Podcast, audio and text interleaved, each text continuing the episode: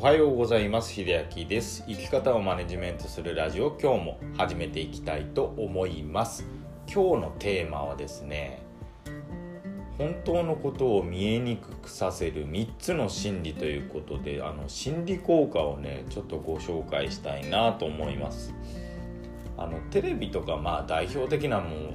のといえばすぐあのメディアとかね思い浮かぶんですけどもまあインターネットでもそうなんですけどもあの本当のことって本当にあの見えない時代になってきましたよね。あの本当に何でしょう正しい情報というものを手に入れるんだったらその週刊誌とかまあ、すぐねあの身近なあるものじゃなくってその図書館に行ったりとか本当に専門書を読み漁らないとちょっと本当のこととか真実にたどり着けないっていうことがねよくあるんですけども実際のね現実問題その専門的なものじゃなくて実際に起こる問題っ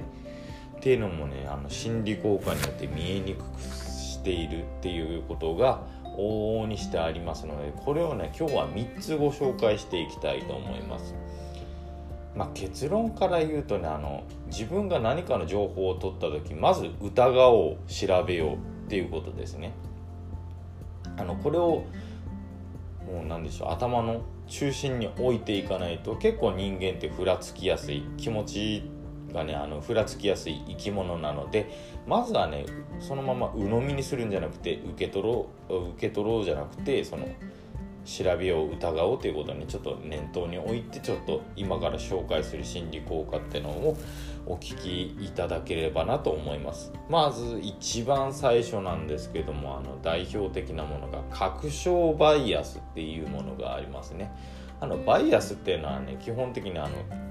歪みっていうことをね大体総称してバイアスって言うんですけどもこの確証バイアスっていうのは、まあ、先入観によって、まあ、抱いてしまったそのまあ人だったらある方へのイメージとかねそれがずっと後を引いてそういう風に見えてしまう悪いところが見えてしまったら悪いところばかりを目につけてしまうっていうのをね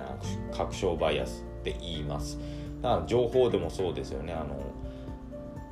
ある情報に対して、まあ、こういう話があるよっていうことを先に目にしてしまうともうその情報はもう悪い情報にしか見えなくなってしまう。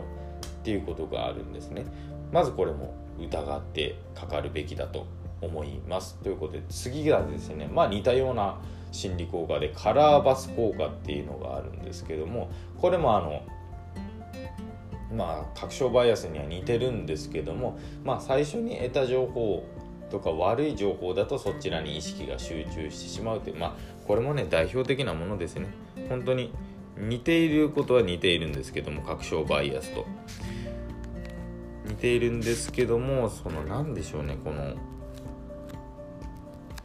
まず最初に手に入れた情報というか、まあ、先入観というのは人から受けた情報ですね。でカラーバス効果っていうのは特定のことを意識しちゃう。で特定のことを意識しちゃうので日常まであのその情報を目につきやすくなってしまうっていうことがカラーバス効果と言われています。ちょっとね確証バイアスとはなかなか区別がつきにくいところではあるんですけども確証バイアスはま先入観カラーバス効果はまあ特定のことが日常まで気になってしまうっていうことをね簡単にざっくり覚えていただければなと思います。で3つ目なんですけどもバンドワゴン効果ですね。これはもうあの多数決が正しいと思ってしまうことですね。なので選挙とかそうですよね。選挙で特に言えるのはその得票数が高い人が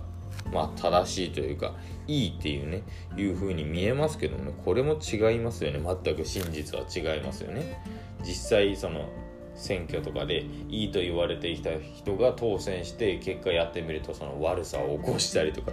これもねよくあることなんでまあ周りの人が多く支持しているからといってその情報が果たして本当に正しいのか有有益なものかっていうのはねこれも疑ってかかるべきだと思いますということで3つ紹介しました。確証バイアスカラーバス効果バンドワゴン効果ということでねまたあの気になられた方はねすぐググるとねどういう効果っていうのは出てきますんであの実証例とかその実例をね元にね上げてるところもありますのでぜひぜひあのこれも情報を得てなんか自分の、まあ、勉強というかその情報自分がこれから情報を得る上で、まあ、ヒントにそこを一回フィルターにかけてちゃんとこれは違うなこれは正しいなっていうね選別をかけるようなねことをこの心理効果を熟知した上でやってもらうと